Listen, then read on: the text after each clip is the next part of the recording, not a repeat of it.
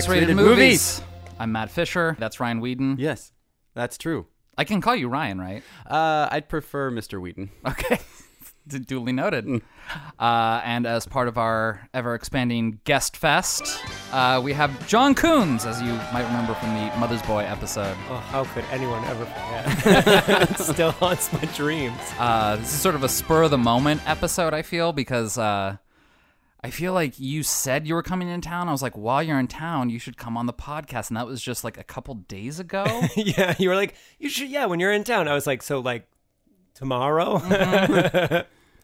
but I listened to the Mother's Boy episode uh, about a week or so ago, and I was like, sometimes like, like when we have like a panel of guests, I'm like, oh, it's sort of nice because we can just like ask them a loaded question and they'll just talk amongst themselves for a while, mm. and like they'll do most of the the brunt of the episode. I was like, John does all the heavy lifting by himself, so let's get him back like ASAP. well, the problem is this time you didn't bait and switch me with like being like, yeah, we'll have you on to talk about great movies, and then give me that. so like you were like, pick a movie you How like, dare and I'm like, you? how- Mother's Boys is a classic. I'm still dreaming of falling frogs.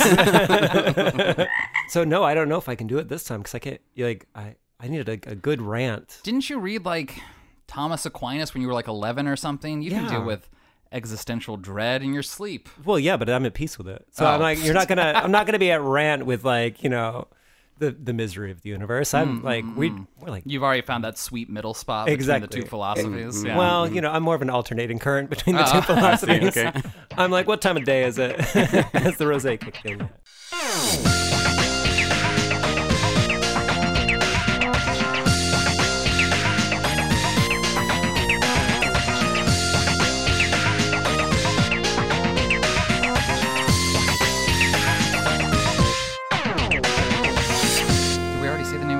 Like, we're doing I Heart Huckabees at John's request. Mm-mm. What made you pick this movie? So I actually uh, recently, in between, since the last time I was on the podcast, now moved to New York City.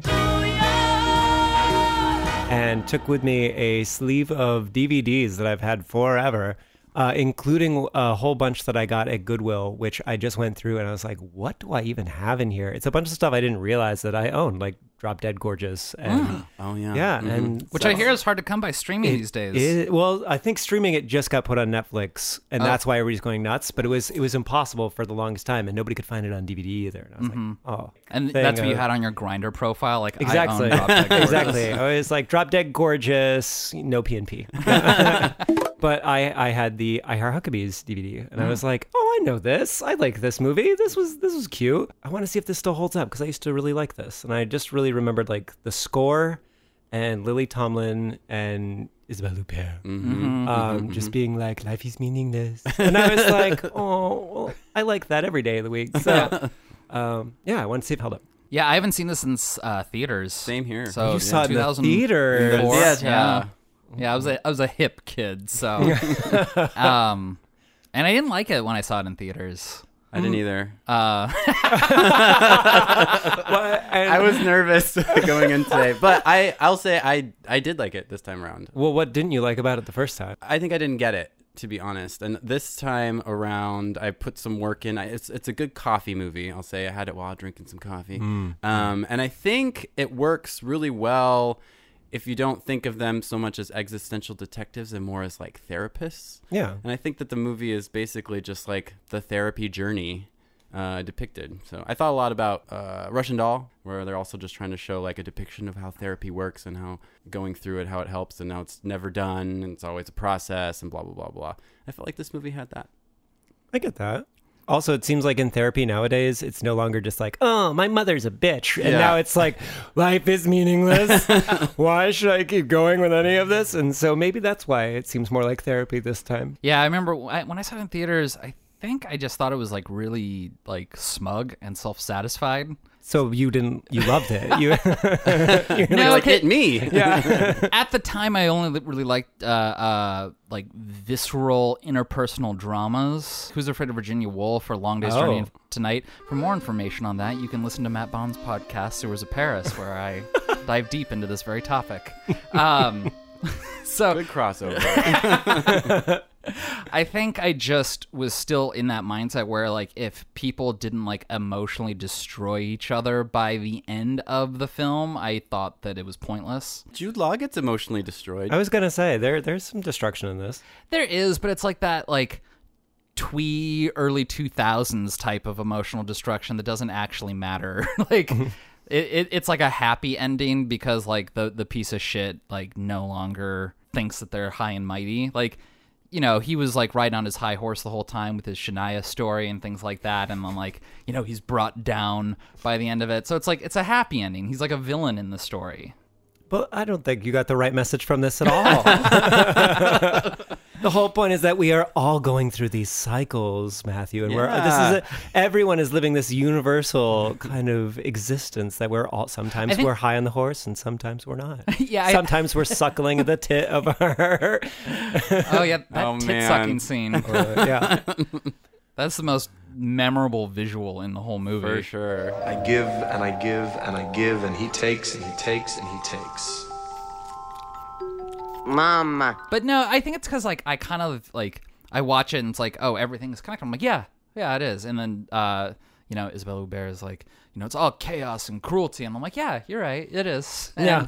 Uh, for some reason, it just doesn't seem like there's a big conflict between their two philosophies. I'm just like, no, they're both right. I'm on board with both of them. Life is meaningless can either be like the most liberating thing in the world or it can be like a just you know atlas you know under the weight of the world. Mm-hmm. So I I think I, I I don't know when people ask me like how to describe like my kind of view on like the world and philosophy, I say I'm an amnesic uh, nihilist. It's like I keep forgetting that nothing matters. Oh, okay. so I do find that nothing matters comforting sometimes. Uh, if I if I if I'm honest with myself, I learned about the cold heat death of the universe a few years ago, and was like, oh god. But then after a while, I was like, oh, but then nothing matters. So um, I'm definitely having dessert. yeah. At that point, nothing matter. nothing. Yeah. hey. Ah, Oh my physics God. joke. well, it's like uh, who? What? I think it was the Libertarian candidate for president in 2016. Sure. Gary John Gary Busey. Johnson. Gary Johnson. yeah. That was the VP. Can we Yeah. just pause real fast and imagine a Gary Busey uh, for president? As a libertarian, probably. I was gonna say, would it be that much different from who we have for president now? Mm, yeah. yes, he would give much better monologues. But no, he, he said that like the long view in environmentalism is that the Earth is just going to be consumed by a dying sun anyway. So why do we need to like Yeah, worry that's about environmentalism? I'm like, okay, that's the best That's like anti-environmentalism Billion argument. years from now, Yeah. but okay. Oh, I was like whereas a go-getter would be like, I think we can get it down to like, half a billion years. yeah, come on, dream big. Come on, you deficit hawks. Which actually, going back to this, like, uh, it's a nice time capsule of a oh, department stores were still a thing that were expanding. There's a lot of things about this. Like we're now getting to that point where like the aughts have a feeling, like you can pinpoint style Sure, and yeah. technique and fashion to uh, the aughts. And this, I'm like, oh, this is that exact type of like deconstructionist twee humor that's like Eternal Sunshine of the Spotless Mind, Same year. or Charlie Kaufman joints, or Same, uh, same soundtrack uh, composer. Yep, Uh, Jon Brion. Brion, Brion, yeah. Love the soundtrack. yeah, great soundtrack, Really good. you know, any Miranda July joints. Sure, uh, sure, sure. Just like all that sort of like twee deconstructionist stuff was like born out of like this time period. And it all kind of feels sort of the same. This one's not as like visually arresting as, say, Eternal Sunshine. Yeah, and I was uh, like 19, so I loved it. I was like, this is extremely my shit at 19. Yeah. I just left small town Maine and I was in slightly larger town Maine. so I was like, yeah, I Yeah. get it. Yeah. I love all that shit though. Like I love all those movies that you're that you're mentioning now, and like I don't know if I just feel like it's bold filmmaking or something, but like I don't know, it always feels really fresh and different and, and new. Miranda July, I sort of have like a love hate relationship with her, but the other two, like, it always felt like it took the subject matter and made it really big. Mm-hmm. Like, it, it made it feel like the subject was the world around you, where I don't quite get that with this one. Feels like it's the opposite, where it's taking something that's really big and kind of Right. making it small. Yeah. Right. Takes all of existence and makes it a blanket. Yeah. right.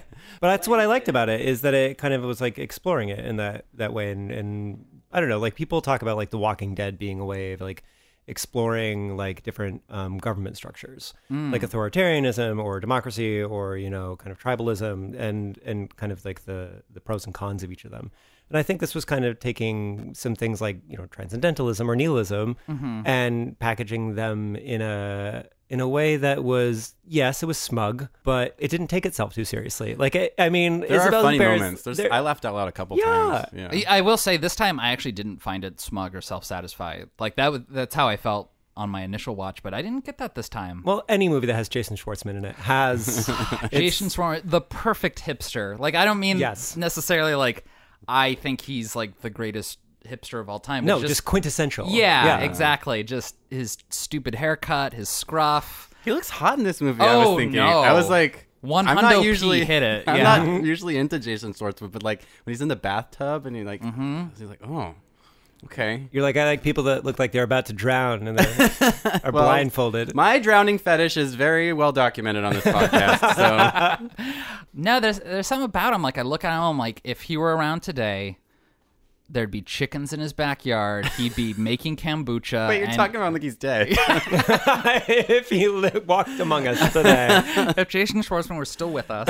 R.I.P. Jason Schwartzman. well, what's the last thing he's done? I don't know. That Like Grand that Budapest sleepover Hotel. movie. All right, if Jason Schwartzman were born 20 years later, Okay. I would say that he probably has chickens in his backyard and has his like you know tweed f- you know filtered kombucha or whatever, and maybe he still has that now. I mean, maybe, maybe he that's had why he doesn't then. act. He's That's too right. busy. oh my gosh. This is really gonna. This is gonna be the next movie that David Russell writes.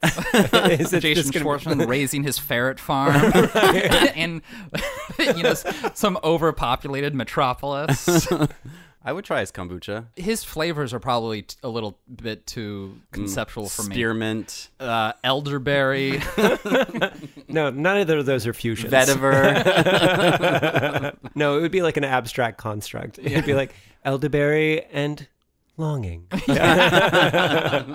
Let's talk. Use him as a launching off point to talk about the casting. I think the casting in this is perfect. Uh, they got Jude Law when he was still really hot. Like he is starting to fade in this movie, I would say. Really? Yeah, this was not my We're, favorite. we're pretty fresh off uh, Talented Mr. Ripley, though, which was peak hotness Oh. for him. I also rewatched Gattaca recently, and I was like, oh my god, Jude Law had it going on in the late '90s. Yeah, yeah. But yeah, this you is think he was already starting to fade? a little bit like his hairline's starting to creep up, and uh, I don't Yeah. know, I wasn't into it this as much. this time Uh, around. Well, because what is it like? He's on like a jet ski or something in like Oh. the fantasy oh, realm, and he's shirtless. I'm with like, Naomi "Ooh." Watts. Yeah. I was like, he's just trim and tight, and everything was where it should be. yeah, that's true.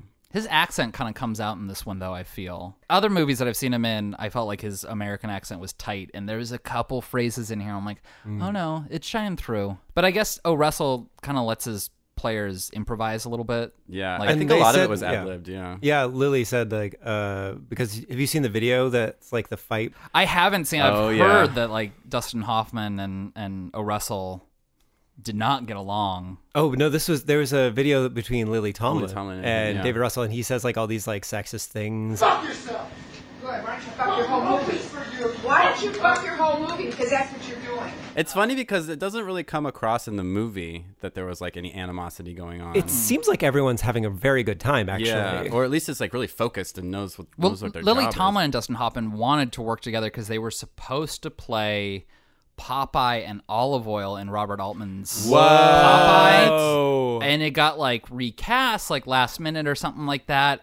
And I guess they always had a wild hair to work with one another, and it finally came together on this movie. this was the project. That's great. That's great. I love it. I love that scene where they're walking across the lawn with the sprinklers going off. Yeah. And they're like, oh, damn it.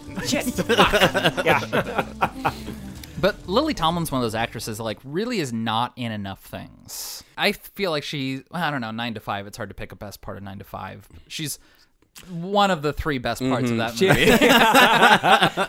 and and uh, in contention is Ada girl, you know? whoever that woman is. I don't know. She's got a swagger. She's got a charm. She's got like, like that kind of squint, like she's like churning up some scheme. Yeah. Like, she can convey emotions with her face, which Mm-hmm. is something that uh, she, like, with just a look. And not Mm-hmm. everyone can do that.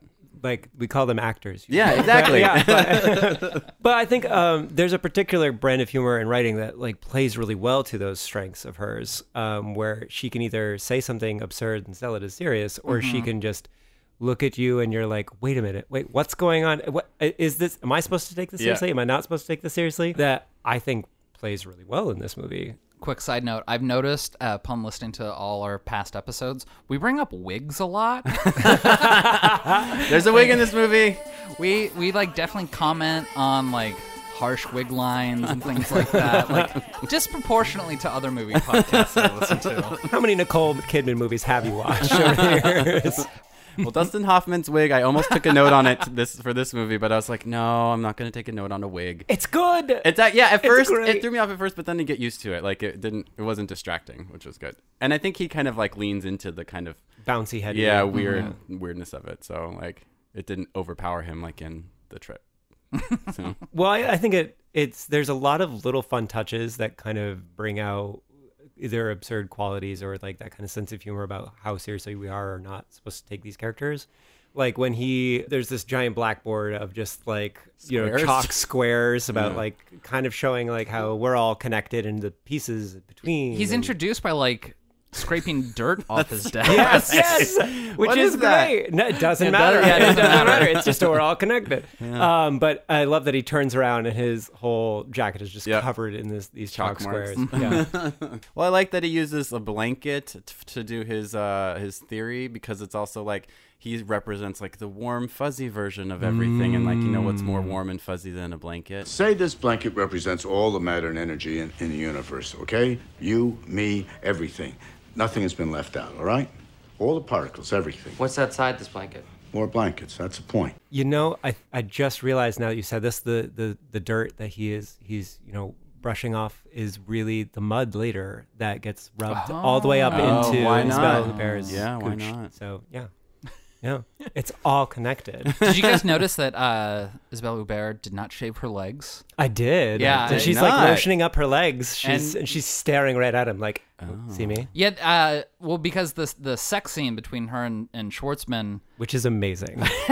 it's one of my favorite sex scenes. it didn't dawn on me at first because like his legs were so hairy that like her hairy legs, like it just sort of blended together. But it wasn't until later when she was like lotioning him up, I'm like, oh yeah, there's hair everywhere. but that fits into her character really well. Yes. the like nothing matters characteristic. I'm like, oh yeah. If you thought that it was all pointless, why would you shave your legs? Yeah, another actress who can just do a look. I like. I really like the look when uh, Jason Schwartzman's getting into the her car for the first time. She just kind of wistfully looks to the You're left. doing it right now. yeah. It's so good. And she can do humor real well too. There's one part where she takes a Polaroid and she's like shaking it, and the way she like flicks it behind her, like it's it's such good physical comedy, and that's not what you think of for her. no, not at all. And, and it's just a really subtle thing. And I like went back and rewatched just that little bit because I've seen the movie enough times now that it's it's about savoring those little things. Mm-hmm. Yeah. And it's just this great little physical like I don't care, I don't care. And and I'm just like, can you just do everything in my life with whatever panache that you do it? Because the whole sex scene that is like physical comedy. The muddy really, one? yeah, the mud stuff Just- is like full. that's her. She's putting her face in that water. Yeah. and then they make out. They Yeah, they, they make they dunk out. each other's faces in muddy oh water. Their faces are covered. They start making out, and then is that before or after he like takes the mud and like rubs it all up her think leg. I And think rubs it first. Yeah. oh yeah. Yeah, because I was thinking about that. I was like, yeah, it's fake muddy water. Like, n- no one's saying that, like, they actually just, like, They found Dug a a, marsh. hole They and- found yeah. yeah. uh, but I was like, still, like, even if it's, like, chocolate water, like, the idea of, like, It's getting, like, your gross. hair in it, like, and then, like, making out with someone, I'm like, well, it's, it's Jason still Schwartzman. sticky, so none the least. Yeah. You'd, you'd be making out with Jason Schwartzman in this. So Who's supposedly 21 in this movie? Is that it? yeah, Well, someone, like, Yeah. looks at him and says, like, you're probably 21. yeah. Uh, I don't know. I'll look it up real quick. You guys talk amongst yourselves.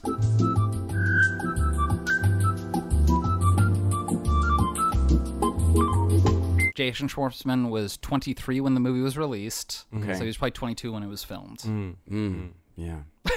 And I'd already had his master's in hipsterology. Yeah. Yeah, I, I just I, I think to Jason Schwartzman, and I wonder if he just capitalized on like a budding hipster culture or if it somehow stems from a lot of like the movie roles that he was in like you know uh, from around this time this rushmore and whether that just like influenced hipster culture and he just happened to be like in it or if he just saw the crest coming and, and knew Well, this is the question: like, would there have been a Mozart anyway? Because of like all you know, does does the community raise up Yeah. a genius, or does the genius you know steer the community? Yeah. I really I can't tell with with uh, yeah. but yeah because it's just he so many like the hipster stereotypes he just hits on the head so well We haven't even talked about uh, Mark Wahlberg yet, who is my favorite actor. I think, in this movie, he He's good. nails it. I, every time he's on screen, I love it because he, he's got like this mix of anger and confusion and uh, exasperation at the whole Mm-hmm. experience. But he knows one thing for sure is that oil is bad. Yeah. he Right. sticks with that. He's like. I don't know anything else but fuck oil. It's important. I mean, I see it so clearly. You use petroleum, you're a murderer. That's a fact. He really embodies that character in the best way. And he has some really good scenes where you can see him making up uh, his mind on anybody he meets, and he like has like five seconds to decide whether he like likes these people or like thinks they should burn in hell. and and there's no middle ground, and he does a really Yeah. good job of like seeing it in the face. Like when he when he finds out Jason Schwartzman's character like doesn't drive but like rides a bike, you see just this this softening, mm-hmm. and it's just it's actually really well done. Yeah, I love him in this movie. This is his best performance I've ever seen, I think. Oh, okay. I'm not a big Wahlberg fan, and I don't know. He he was okay. I, I out of all the characters in the movie, I think I identified most with his girlfriend or wife. Who's like, their shoes just come from the store. Right. Uh, yeah, there was something about like the first scene with him in it where she's just like yelling at him about stuff. I'm like, yeah, I'm on your side.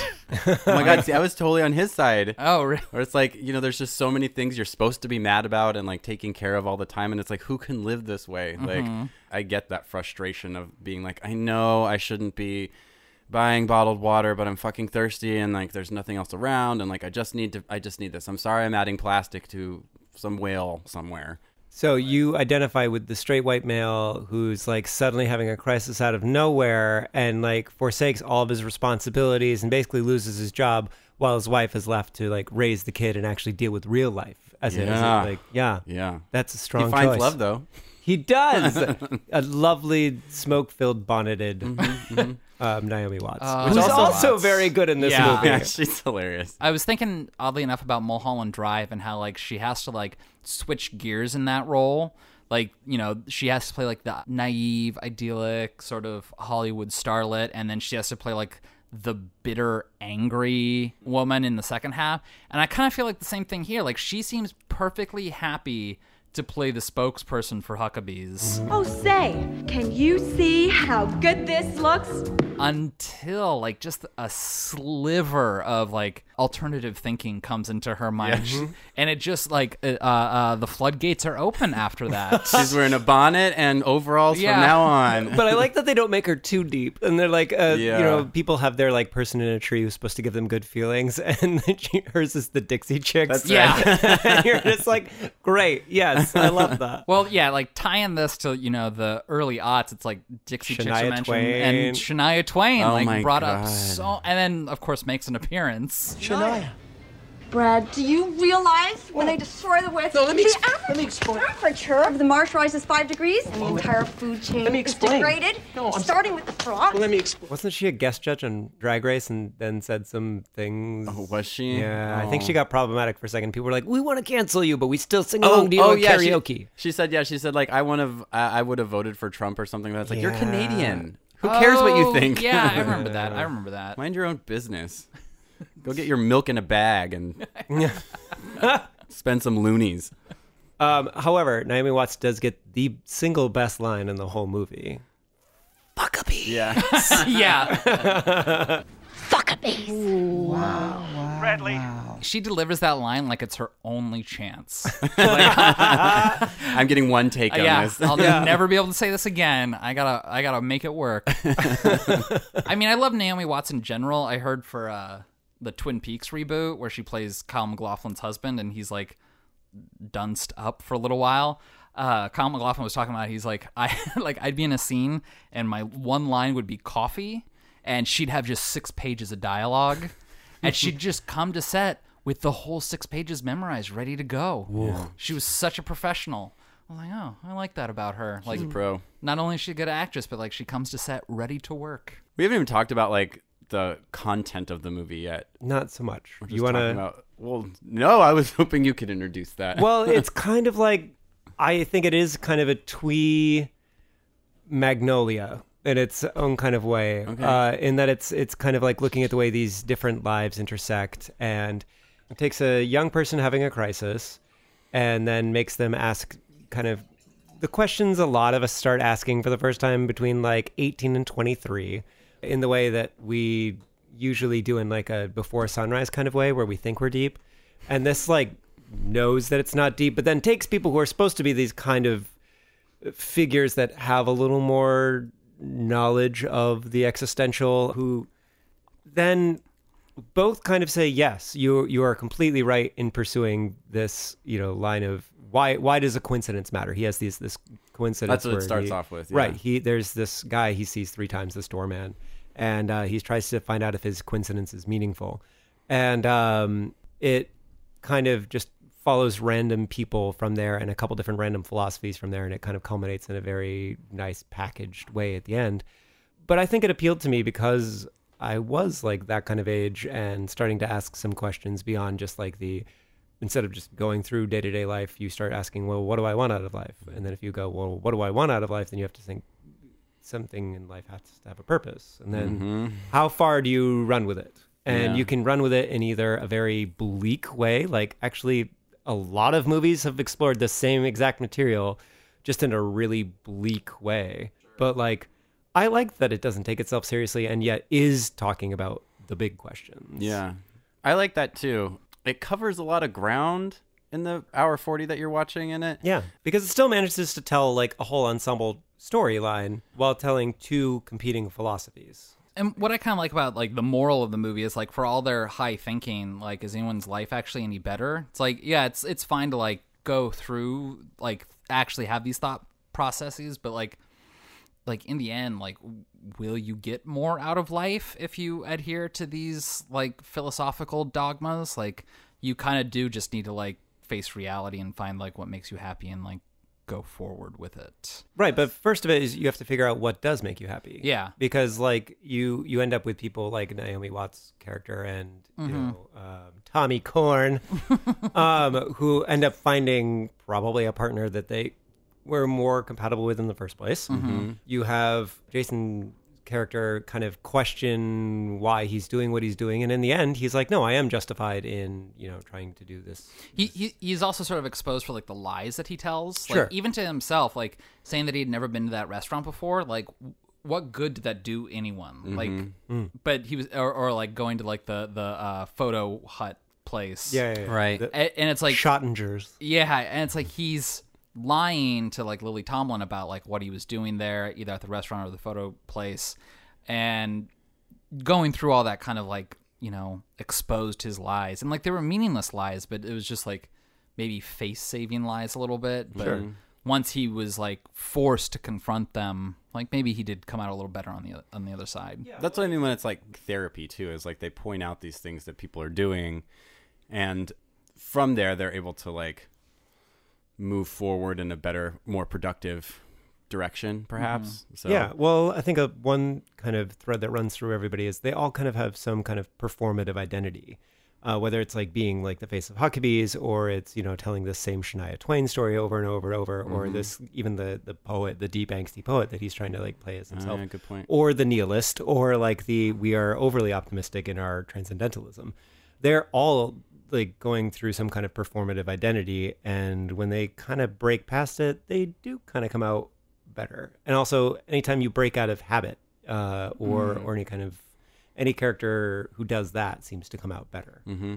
I don't know. I mean, once Jude Law's character breaks out of his habit, he like breaks down. Like, but then he has nowhere to go but up. Uh, Yeah, exactly. Well, he realized that like he wasn't really like happy with the life that he was living. It was just and it wasn't- admitting that must have been really hard. because if you've been building your life and telling that same t- chicken salad story forever, like that's gotta suck. Shania hates mayo, all right? And she can't eat chicken salad. That's no joke, right? We gave it to her once. She threw up in the limo. The lady hates chicken salad. It does lead to another one of my favorite lines in the movie, which is Blah. no. uh,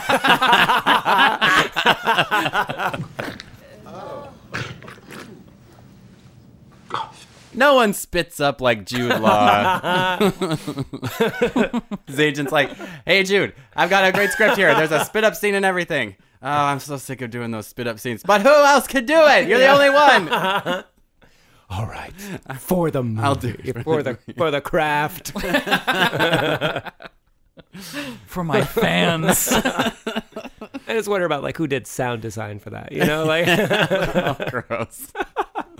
Well, I was gonna say but this is a much better thing that should be highlighted in the movie, but I really like the the line, um, "How am I not myself?" How am I not myself? How am I not myself? There are actually a couple lines from this that I actually use. It, I, I found right- I, I quote, and it's like "fuckabees." How am I not myself? And you rock, rock. like whenever I find anything too full of itself or pretentious or on the nose, or I'm just like, you rock, rock. the poetry I think is like is is a um a symbol too, uh, but I I do think that his poetry sucks. So I Yeah. see, Oh, I can so I can see why like when he started to read it, everyone just started talking and, and being like, "Oh my god, boo! Get to the pictures."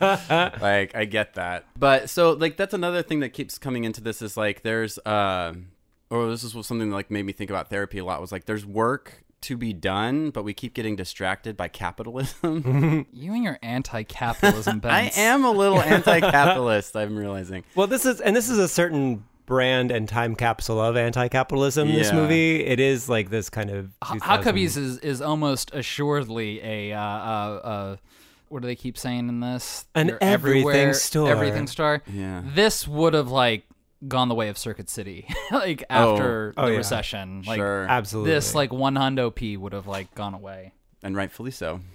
right. Well, yeah, it's like absolutely a stereotype of like your soulless, faceless corporations. Mm-hmm. Like they even changed the face of the spokesperson. They're like, Right. you're the voice of Huckabees. But yeah, they change out who's actually going to be in the commercials. And Jude Law is transparent about the fact that he's like, Look, I'm not gonna bullshit you, right? I mean, part of this is we took a beating in the press for all our growth, opening so many stores in such a short time. So if we work with you and your Open Spaces Coalition, is that is that is that gonna help the Huckabees image? Yes. there's also the element of like, we live in a capitalist world, right? So, and like, there is a certain amount of existential dread in that where it's like, oh, I wish we lived in something else, but you can't change that. Like, Mar- uh, Marky Mark does talks about that a little bit, like his Right, he's- frustration. Don't dead name him. Sorry, Mark Wahlberg has a kind of that feel in his character. Yeah, he said I- he's like, I hate petroleum, but there's no way I can stop its use in my lifetime. Yeah, am I even gonna? Am I even making a difference? Like, I I relate to that a lot too, where you're just like, oh, the system is so big and like One just- podcast at a time. right. feels- so so what is it like to watch this like now as opposed to 2004 when it seems like i'm i'm i think we're far more fucked when it comes to climate change like Oh, uh, the, the, the the general feeling.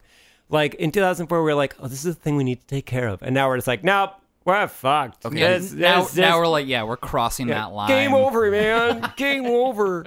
Watching it now i'm much more okay with like existential dread we're like best buds i'm like oh thank Yeah, god yeah. that we're all gonna die someday um that comforts me too. right? Especially now that I live in New York. I'm just like, oh, All those nude selfies that I sent don't matter. It the long run. doesn't matter. it's a. I feel like we've entered another weird phase of existentialism just with modern life. I, I think this the same big questions are still always going to be asked, but right now there is a kind of universal existential dread that if you went up to like a random stranger on the street and you were like, "Are you okay today?" they'd be like, maybe they'd think you were a little weird, but they'd also understand why you were asking. yeah, yeah. Yeah, I think we're going through like a different type of existential dread because I think we've like, you know, as we as like privileged white Americans are like finding out it's like things can go south pretty quickly, and it's like Even for us. yeah, and like we're, we're we're finally coming to terms like oh things can get weird real quick if you're like not watching it. So it's like we're we're all like walking around with this like sense of dread in us is like, you know, is this the new normal? Is this like a sign of things to come? Mm. Like, is this just how things are going to be now? At least that's the dread that I walk around right. with. If we're 5 years from the water wars, you know. Yeah, on. exactly. We should be watching a lot more dystopic movies, really. But as how-to guides being like, "Oh, taking notes here. That's a really nice shield that you've made out of those bones." Yeah. but it, it it's it makes me sort of think that like my previous anxieties were slight and insignificant. Like, Mm. so, watching this movie, do you think that you like kind of look at this certain brand of existential and you're like, "Oh, how quaint." yeah, a little bit. Yeah. Yeah, I'm like, oh, that's cute. I mean, it's like when you know you hang around like a 21 year old and they have 21 year old problems. You're like, oh, honey, like, Give it time. yeah. That's just gonna get worse. So what you're really saying is that you need a more bleak kind of twee nowadays. I need like the real hard, like life ruining bleakness. Like, what does Jason Schwartzman go to like get like existentially detected? Like his coincidence, like of like running into this Somalian man three times. Yeah. Like that's your problem. like that's what you're gonna spend your money on. I felt like that was just a front for him to like An excuse, like just yeah to- like Yeah. because he fools himself like we talked about earlier when he, how he kind of like all the, does all these lies like this is just a lie for himself to Mm-hmm. get in the door Well, also, anyone who's ever worked in a nonprofit at age 20 is probably being like, "Oh God." like, does it even matter? I'm making twenty thousand dollars a year and working 110 hours a week. this is what it means to do what you love yeah. fuck it if there is like a satisfied moment in here, I think it's like the uh because like Jason Schwartzman's like so young mm-hmm. and he kind of like shows up his teachers as like the climax or the finale of the movie like telling like both Lily Tomlin and Dustin Hoffman and Isabella Huppert that they're both wrong. Right. That like neither of you have it right and it's like this young upstart telling like three aged people they have it all wrong. Like they don't they don't know really like the big picture of it all. and he's right and they admit that too Yeah. they're like yeah we learned something from you whippersnapper You guys want to talk about my favorite scene in the movie? Well, that depends on what your favorite scene is. Uh, the dinner scene at the the Of Catholic course, families. that's your favorite. Of- that they're not Catholic.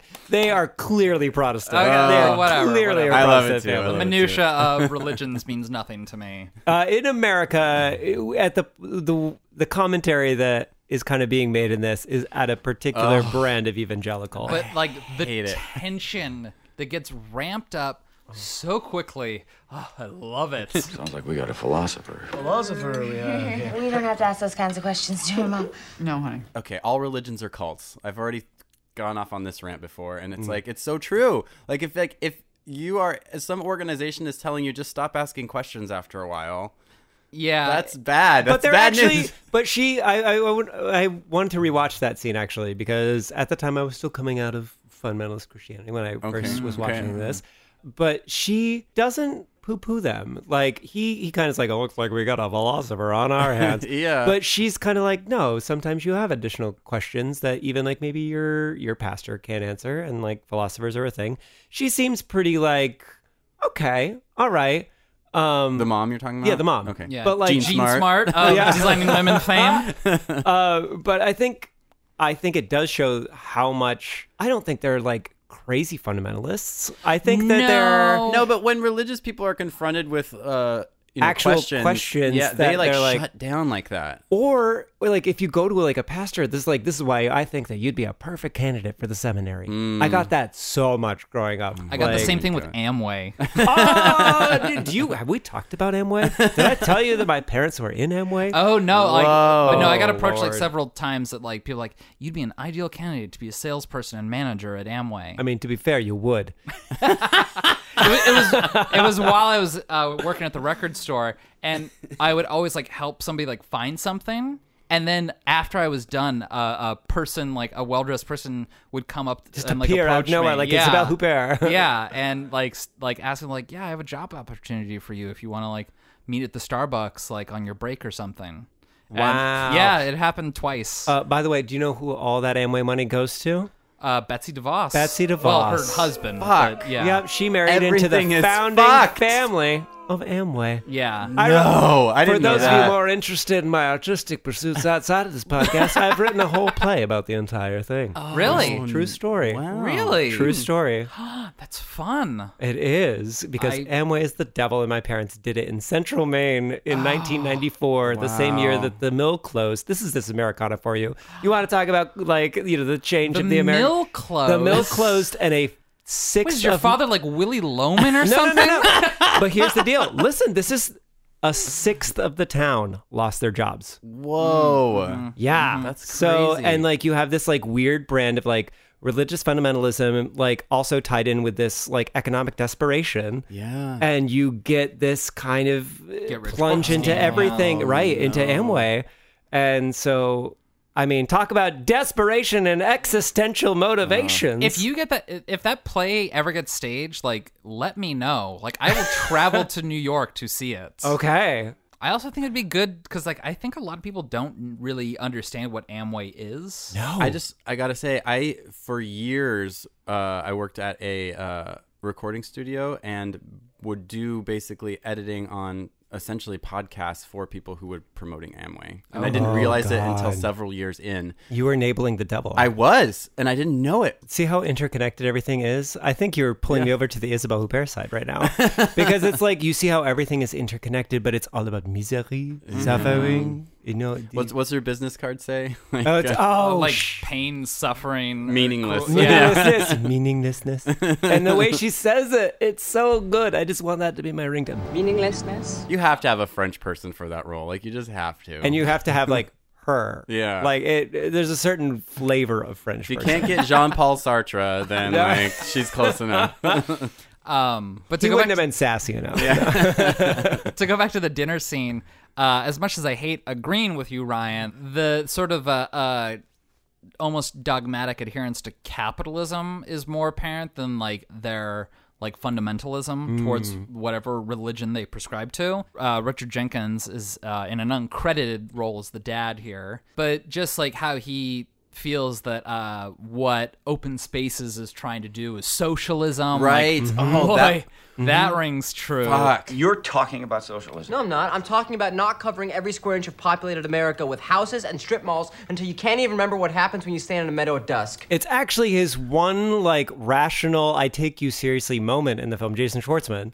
His like one scene where I'm like I'm actually like you're not ridiculous. Like you are mm-hmm. saying something that is actually just I yeah, I agree with that. Yeah. Uh, and it was really interesting to see how in a scene where they could have blown up and, and satirized both sides, they actually give him his most grounded moment mm-hmm. kind of philosophically. Well, uh, and it's also the time when he figures out that like, oh, his coincidences with this guy aren't meaningful. Like it just turns out that like this is just random occurrences, and like this is actually at my core what I believe. Like. Hmm.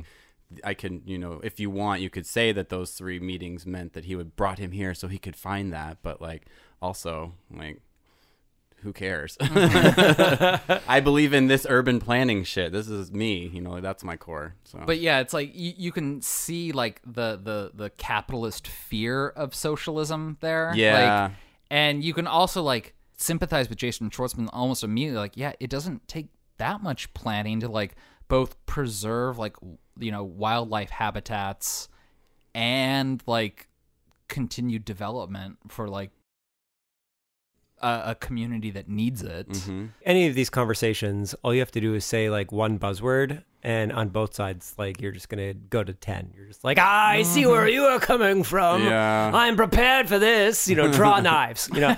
Uh, so I mean, the minute that I think if this was remade today, the minute that they just called him socialism, you know, yeah. although he does kind of go there. He's like, you know, who was a socialist? You know, FDR was a socialist. Yeah. Thoreau Right. was a socialist. blah blah blah. You know. So I, uh, do you think this film could be made today? And Yeah. if so, what would what Yeah. would what would be different about it? Like in a if Greta Gerwig decided she was gonna make this film. And it was uh, Well, there'd be a female Sher- lead, It'd be for Saoirse sure. Ronan. It would be Saoirse Ronan in the Jason Schwartzman role. Yeah. Uh, so, what was your favorite and least favorite aspect of this movie? I felt it was a little muted visually. That I mean, that was definitely my least favorite part because I'm watching it and my mind is going to Eternal Sunshine and Hmm. being John Malkovich and me and you and everybody we know. And I feel like this is the least visual of all those types of movies. It has a couple moments, like it whenever It's its they, moments. they they put Jason Schwartzman in a bag to deconstruct his everyday reality. Hey man, how's it going? You're an asshole. We will fucking destroy you, dearie!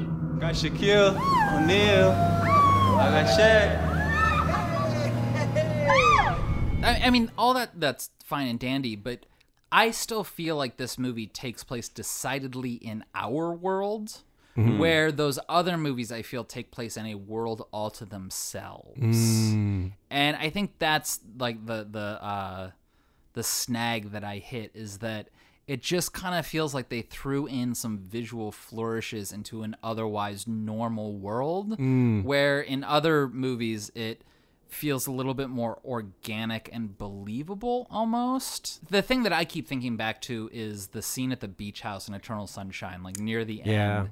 It feels so believable. Like I it feels like that's the real house that he was at. Like his perception, his memory is colliding with reality at that point, and I never quite get that here. Like there are flourishes, but it, it never really takes that leap into it. But does That's- David Russell do that? Well, that's the thing is like that's don't think actually the thing I like about this movie is that it feels so self-contained, like it is its own little world. Okay. The ideas in it carry on, but I don't think anything else from it does. Mm. And before that drove me nuts. When it, the first time I saw it, it really I, I didn't like that about it because then you know, like I said before, I was like, what are their lives? What are these existential detectives' lives outside of this? Blah blah blah blah blah. But Mhm. like now.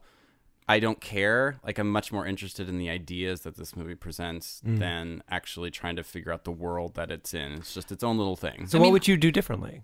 Uh, have it directed by someone else. Uh, well, who, yeah, no, who would you have direct this? Um, would you double down on like the modern twee and have Greta Gerwig do it, or like I feel like I would just have someone who actually like takes pleasure in deconstruction going Mm. for it, rather than have David O. Russell, who hmm, I feel like right now David O. Russell's stock is low, and it's a little artificially low.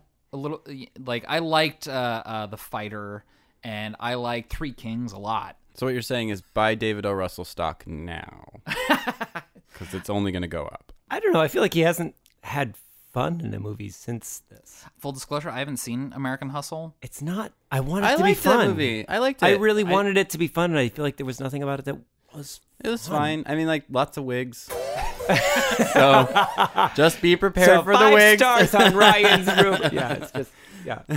I feel like I would just try and search out someone more akin to you know your your Michel Gondrys or your Spike Jonzes out Mm, there mm. to have a little bit more fun with it because I, I just part of me feels that O Russell was like commissioned to write a, a, a twee deconstructionist movie and he Mm. did it and he Mm-hmm. Mhm. like he did it serviceably but that that wasn't necessarily where his heart was at Mhm. My biggest problem is that these aren't really characters so much as like mouthpieces for the type of yeah philosophy or that, mindset that, that frustrates me sometimes like naomi watts character is one that really jumps to mind where it's just like oh she's just so two-dimensional I do feel like the actors that they brought in do kind of compensate for that. They do a great job. They, No, they, yeah, they, the, they the strength out of the this way movie that yeah. is The that acting and this casting has- is amazing. Yeah, some Yeah. of the best performances, best casting, coupled with best performances. Because Like, I feel like all those characters could be far more two dimensional, but you get Lily Tomlin talking about. There's this scene I did not see the first couple times I saw this where they, it's Moncala hour and and everything has gone to shit because Marky Mark is making a distraction, Uh-huh. and you have like these random monologues that are all overlapping that you can't hear, and Lily Tomlin's just talking about the reptiles gnashing gnashing their teeth, and like it's just I, I just feel like yes, say they are archetypes or just kind of, you know, placeholders for actual three dimensional characters. I think because the casting is so good, I go with it. yeah. me too i totally do but like it, it's that's the only thing Now, I if would you were to ask me what's Lily Tomlin's best role, I would probably say this movie. Mm. Like, I think this is probably her best like movie role. The only thing that I think I like her more in is potentially uh, her stint as like the uh, secretary in West Wing. Uh, which isn't terribly far removed from this. Like the way that like she pulls out the coincidences book is oddly similar to the way uh, she like holds up a memo in front of Josh Lyman in The West Wing. She's like, The email, which is exactly this long, by the way, in case as a boy you had some sort of frightening experience with Balzac and that's why you didn't read it. and I'm just like, oh, it's the same delivery, but it's so good. It's winning delivery. But your strengths and weaknesses in this movie as you see them. Oh, um, casting and the score are the things I keep coming back to because there's Mhm. just so many lovely little moments that are only just because of the performance. I actually really like Dustin Hoffman in this, and I don't too. care for him in most things. Also, like, when does Isabelle Huppert get to ever play comedic roles? Right. And yet still not play out of type. Yeah. It's Mhm. both comedic Oh, and yet yeah. extremely in type so well. and she gets a sex thing. She so gets a sex thing. and it's funny. She doesn't have to shave her legs. but it's just I just want her to say like double down on like the French kind of nihilism and just inject it into my veins. like that's that's just wonderful. I think if you don't necessarily watch this in a certain age range, you might just think of it as fluff. Is this the Goonies for uh, early 20s millennials? No, I think that's before Sunrise. Oh. Oh, okay. but then they doubled, they they you know followed it with two more films that make you go, oh shit, that was actually Yeah. great at capturing what that age was. Yeah. Yeah. Um, whereas I don't think this thing is being like we're not actually deep. Like I think it thinks it's deeper than it is. Okay. In a, but also doesn't take itself seriously. It, it walks that line very well. I don't know. Maybe I just have a soft spot bef- for this because I was deconstructing my everyday rural Maine reality Uh-huh. when I was watching it, and I hadn't actually seen that many other experimental movies or indie movies, or you know, it's kind of just weird. I I, I saw the cover and I liked it, and it's it's very that cover is also very that kind of pastiche of a cover is also very of that time. Even Yeah. having I heart Huckabees instead of and it's it's uh, otherwise listed as I love Huckabees Mm-hmm. uh, instead of I heart Huckabees. I found out and I was like, what? Why? Why? Um, but even that in and of itself is so. I- I mean that that version of John is gonna exist forever, and and I'm glad that there's a movie that that coincided with it.